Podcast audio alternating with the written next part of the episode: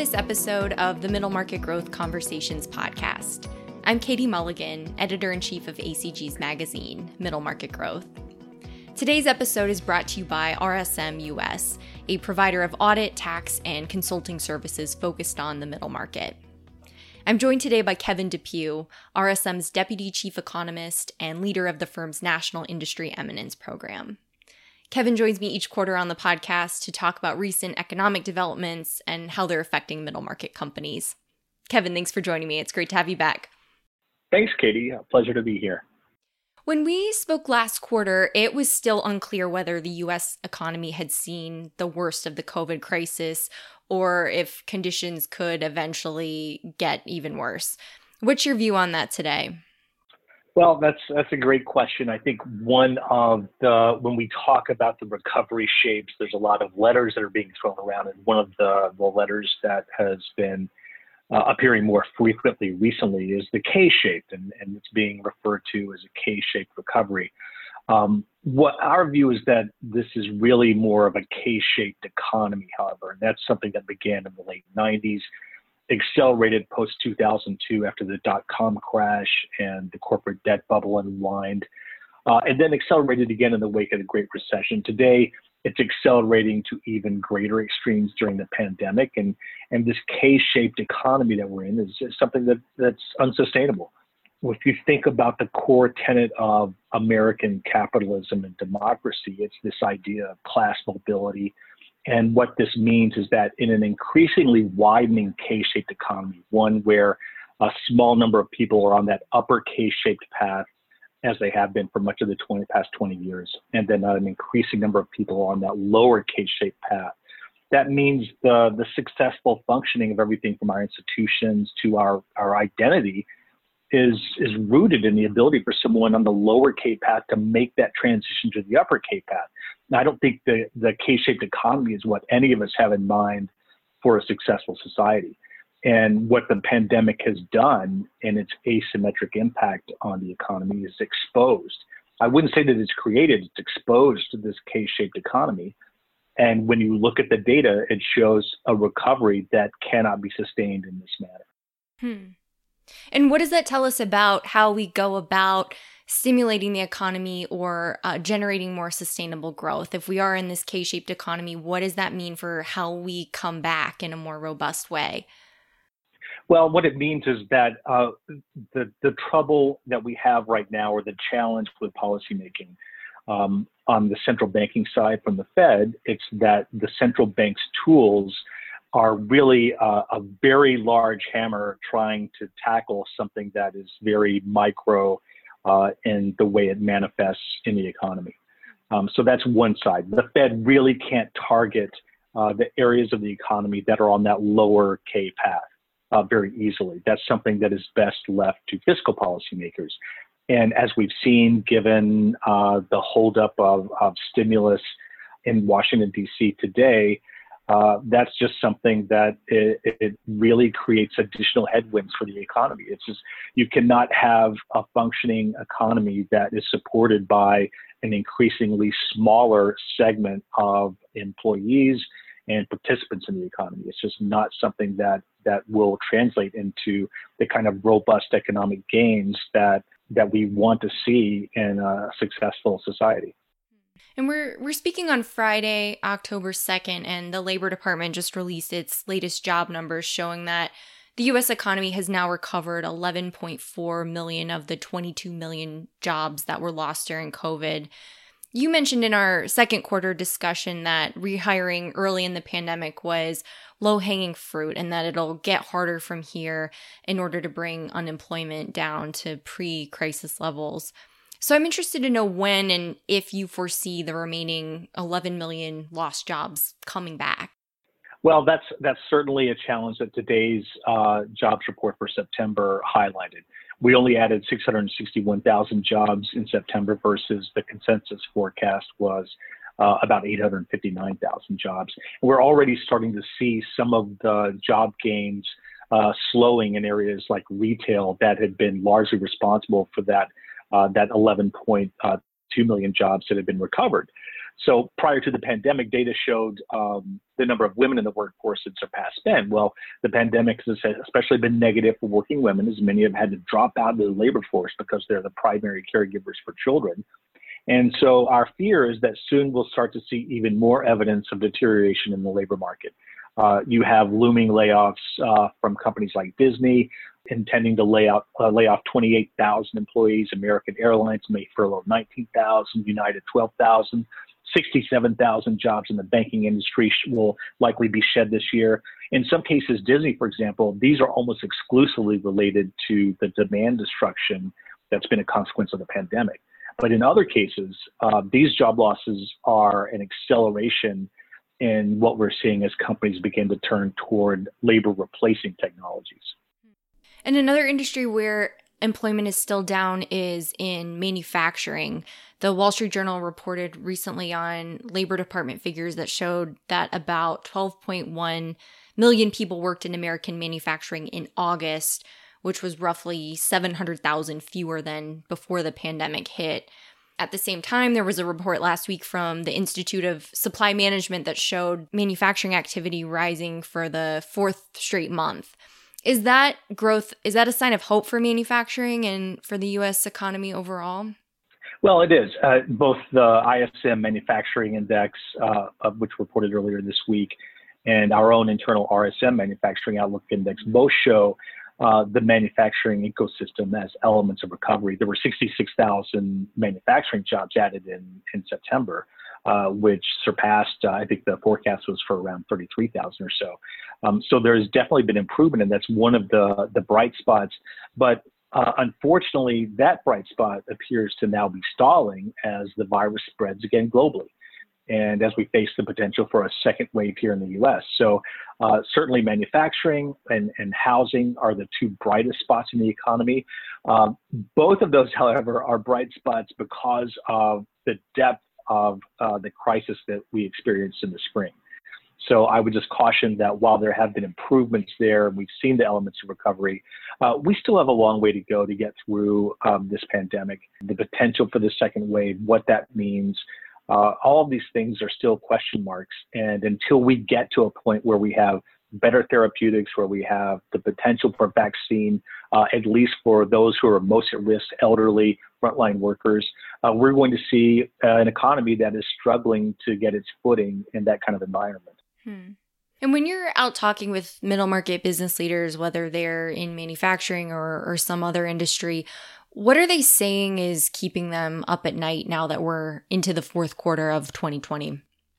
Well, it varies significantly by industry. So, in, in some cases, in your consumer facing, travel related, leisure and hospitality, the issue is all is existential, right? It's uh, are we going to ever get to a point, or can we survive long enough to get to a point where people start to go to sporting events again, or concerts, or dine in at full capacity? In other businesses, it's the uncertainty related to the pandemic and policy. And then, and still in others, it's it's kind of managing the the increased demand and the need for scale on the upside. So there are industries like in certain services, uh, certain information technology areas where uh, they've really not seen a slowdown, they've seen an increase. And so when we survey the data for the middle market every month, what we continue to find is that the executives are increasingly preoccupied with the same things we're all worried about at home, right? So things like cultural diversity and inclusion, climate change and its impact on business operations, like, like the fires in the West right now. Um, you have a highly polarized electorate, which creates uh, some additional internal headwinds on the business side for everything from marketing to product placement. We have to be aware of who's boycotting what, where is it being displayed, what is our marketing saying about who we are as a company and what our products are, are supposed to do. All these things are, are the things that are keeping us up at night are the same things that are keeping up business leaders at night with the variance around those specific industry uh, items. And you mentioned this earlier, but we've been watching Congress struggle to pass another stimulus bill. They haven't done it yet. At the same time, many US businesses are still feeling the pain from this crisis. In your view, how critical is it that legislation gets passed? What role does federal aid play as a lifeline for the economy and, and for an eventual rebound? Well, that's a great question. I, I, mean, right now, when you look at the initial policy response and the first four phases uh, that were passed in, in, DC, it comes out to about 11.5% of GDP here in the U.S. Now, I want to be clear that that was that initial policy response was not stimulus. What's being discussed now in phase five, and the reason it's held up in DC is because this is actual, uh, in some cases, stimulus. And so the, the distinction between the two is that the initial policy response was absolutely critical to avoiding a worst case scenario of almost zero liquidity in the, econ- in the economy and almost immediate permanent business closures. Now, that's not stimulus. That's a lifeline amid a global pandemic and a disaster that's still ongoing. So now we're at the point where stimulus may play a part going forward, but it's being held up by uh, some of the policy disputes in Washington, D.C., where the, the two sides are still more than a trillion dollars apart. Uh, it looks like that with the House passing their, I think it's 2.2 trillion uh, dollar stimulus package uh, before we recorded this, that's unlikely, or it's, it's definitely not going to make it through the Senate. But it, it shows where the two sides are. That's the lowest level that I think uh, the Democrats are going to accede to. And it's still about a trillion dollars away from what the GOP wants to see. So until they meet, we're going to be stuck in this limbo where you're going to continue to see the data start to unfold, job uh, losses uh, work their way higher up the income ladder, those who have already lost their jobs increasingly becoming permanently detached from the workforce. All those things creating longer term headwinds for the recovery, even if we get through the pandemic sooner than expected. So all of this creates the conditions for a much uh, more sluggish recovery and creates additional challenges for many businesses that are already under stress. And you said that initial policy response was was critical to avoiding a worst case scenario. Um, how effective would you say programs like PPP and, and Main Street lending have been in, in helping mid-sized companies make it through the first six months of this crisis? Well, it's it's mixed. The Paycheck Protection Program (PPP), I think that most people would give that a pretty high grade in the way that it allowed uh, many businesses to to kind of bridge that gap uh, between the almost zero demand and the beginnings of recovery. Right.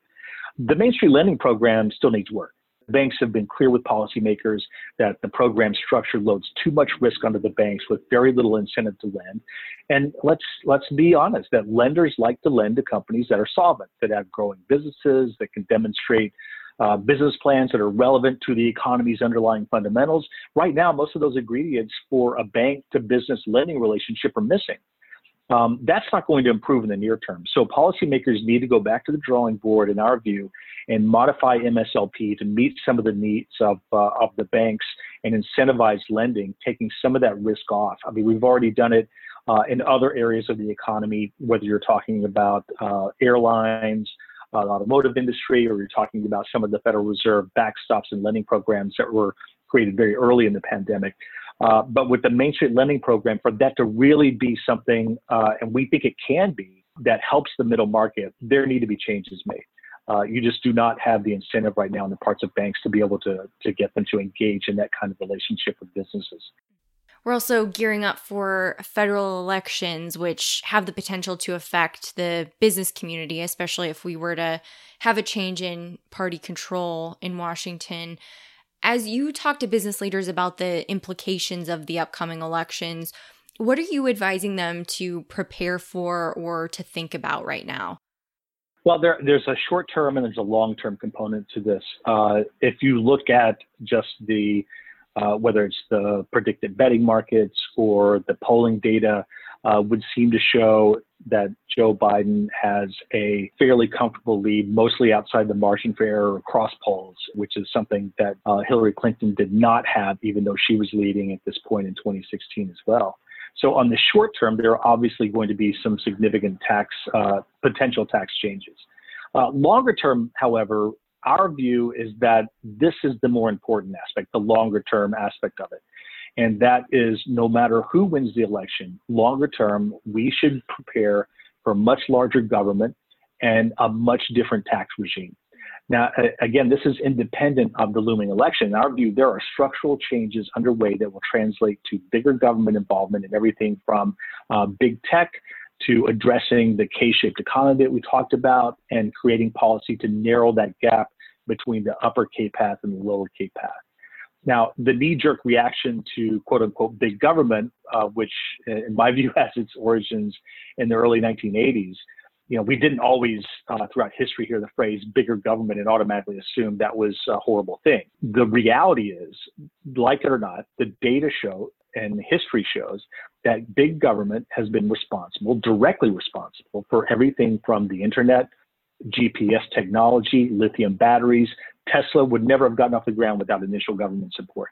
The US government was essentially Tesla's venture capitalist. So, in our view, there is a role for a responsible, larger government role uh, in what's happening uh, in the economy. Um, the Federal Reserve has essentially, throughout the, the Great Recession and into this crisis, they've they've reached the limits of their ability to affect the real economy and the Main Street economy. That intermediation between the Federal Reserve and the banking system creates really a barrier to targeted support for people, for example, on that lower K path.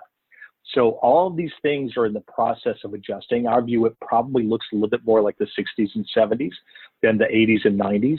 And that we can say that the 2000s has been a transition point where all of these these labor enabling technologies and now labor replacing technologies proved so disruptive that it really challenged the core of what we thought was an 80s 90s type of an economy.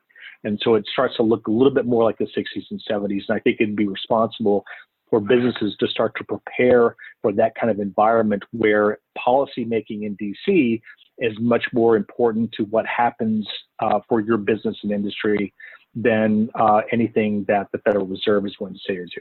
Hmm. That brings to mind infrastructure too, something that you know has long been talked about as uh, an area that's been dramatically underinvested in. Is that uh, you know an, a spot where you could see greater federal government involvement in in terms of bolstering our highways, railroads, all of that? Well, it, it has to be. Uh, we went in. I think the last time. Um, uh, my colleague Joe Brusuelas and I looked at this uh, was probably four or five years ago. At that point, we had what we estimated to be about a $3 trillion infrastructure deficit in the United States. Uh, you know, the reality is that a consequence of less government involvement throughout the 80s and 90s in infrastructure projects has meant that it's the burden of those projects has been shifted to state and local areas, or in some cases, the private sector outright when you start to survey the areas of the economy that need infrastructure investment, they start to become such high dollar, high ticket items that they're no longer regional. We're not talking about roads, bridges, ports, tunnels. Uh, we're talking about infrastructure with the big I, which is everything from modernizing our national energy grid to creating better telecommunications networks throughout the United States, not just in our major metro areas, reimagining what the educational system looks like, and incidentally, I think one of the bright spots, if, if, you could call it that, with the pandemic and what's happened with schools is that people have now been forced to evaluate the way schools function, uh, which have not changed since the invention of schools. Uh, for the most part, you could still go to a university, for example, and you can get the same degree today and I'm I'm guilty of this. I have a philosophy degree, so you can get the same degree today. That my philosophy degree looks almost identical to a philosophy degree that somebody uh, obtained in 1890. That shows you the scope with which uh, infrastructure needs to be addressed, and that will have to come from the federal government because those are the types of big ticket infrastructure investments that you simply cannot shift uh, fully to the private sector or even through private public partnerships. I also wonder if public attitudes uh, toward the role of government in our lives will be affected by the COVID response. Just, you know, mask mandates and forced lockdowns and closures. We've had government involvement in a way that we've never seen, at least certainly not in my lifetime. And if that opens the door to a role for government in areas where we're, we're not maybe traditionally comfortable. Well, I think that that's a that's a great point. If you if you look back hundred years ago, the the pandemic in 1918, 1919 had created the conditions for significant changes that were positive in the public health sphere. So uh, I don't think anybody would say that our national response has been anything but uh, disorganized and chaotic. Uh, at the local level, it's been influenced by you know whichever group has uh, the political sway in that state. So you have some states like New York where it's been, in in many cases, people outside of New York would say it's overly aggressive state response, overly aggressive city response, and then you have areas uh, where uh, Florida, for example, or parts of the Sun Belt where people would say that the response was inadequate. So the the virus has no uh, political leanings. If you wear a mask, you slow the potential for you spreading it to somebody else because you may be asymptomatic and unaware that you have it. The mask does not prevent you from getting the virus, right? It's more of I wear a mask because I don't want to inadvertently transmit it to someone else and cause it to spread further. So those are the types of things that have been embroiled in this response and characterize really something that's asymmetric, that uh, is not one size fits all. And in the near term, that looks uh, very bad. Longer term, however, I think it does create the conditions for a much better uh, and more organized response to future crises, and especially ones that do require, as this one does, some level of state and federal government intervention. I want to go back to the Federal Reserve. It adopted a dramatic reform to its monetary policy recently that could keep interest rates at near zero levels for the foreseeable future. What impacts would this have on middle market companies and on M&A activity going forward? Right. So that's a, that's a great question. There are really uh, there are two separate issues uh, here in, in your question. The first is the Federal Reserve has moved uh, to an average inflation targeting framework, which um, as your question noted, that means rate hikes are essentially off the table until 2025. Um, the significance of that is the Fed having largely been unable to achieve their inflation target of 2% for much of the past deca- uh, decade. What that means is that they'll allow the, con- the, economy to run a bit hot if it improves, and they'll allow for inflation uh, to exceed that 2% level for, in their words, quote unquote, for quite some time. So in the last ex- expansion, the Fed's uh, inflate their preferred inflation gauge is the the core PCE deflator. And without boring your listeners with going through what that means, it's just a measure of inflation that they prefer when they're targeting policy. That measure undershot their two percent target around ninety percent of the time throughout the, the past um, the past decade averaging inflation over that period uh, averaged about 1.6%. There were only 14 months or so that it was 2% or higher. So what that means is that they're going to let inflation run a bit. Now, uh, the second part with respect to the middle market and M&A, um, certainly the pandemic has had a damping effect on that, uh, with the exception of things like technology and healthcare. And as a consequence, you see some of the big five banks moving down into the middle market uh, because the mega deals are on the back burner for now, right? Well, this has happened before. Last time we saw this was about uh, 15 years or so ago, and and the middle market is traditionally a bit wary because they know the big five banks simply don't have the commitment to the middle market the way smaller firms do. It's very opportunistic, and, and then once that opportunity starts to recede and the mega deals start back again, as they eventually will, then well, they go back to their sweet spot, right? Um, that said, we should anticipate a, a, probably a flurry of increased activity to get ahead of a potential Biden-Harris victory because the, the, you know we talked a little bit about the the short-term tax landscape. I think capital gains tax will certainly shift significantly if Biden-Harris victory happens, and so there will that will actually have the the effect of increasing some deal activity to get ahead of that. So uh, you know overall, I think that uh, we will likely, as a result of the pandemic, see uh, an uptick in M&A once we get to the other side. Uh, and a lot of that has to do with companies that, you know, they, they may not be functioning at 100% now, but once or if they're able to be folded into another company or create synergies, those types of things that drive M&A activity that you're going to see that uh, really continue at a much higher level once we get through the pandemic. Mm-hmm. And in the past on this podcast, you've talked about how middle market businesses have been slow in many cases to adopt technology and, and make some really critical productivity enhancements. Was COVID the push they needed to see the value in these sorts of investments? And do you expect technology investment to accelerate as we get to the other side of this?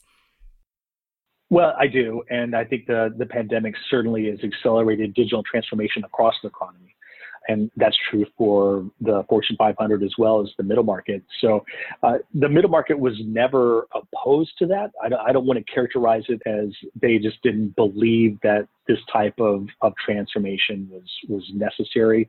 Uh, but what the pandemic did was expose those uh, companies that probably uh, had been lax in making those technology investments and those productivity enhancements, and at the same time demonstrated uh, in in some areas that their business can actually almost immediately materially improve uh, if you make those investments today. So those companies that do have the capital and the risk appetite for making those investments are going to be the first to win once we get through the pandemic.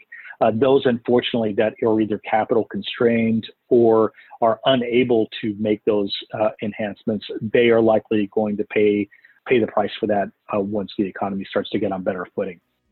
Okay, we'll leave it there. Kevin, thanks so much for joining me on the podcast. It's always great to talk with you. Thanks, Katie. My pleasure.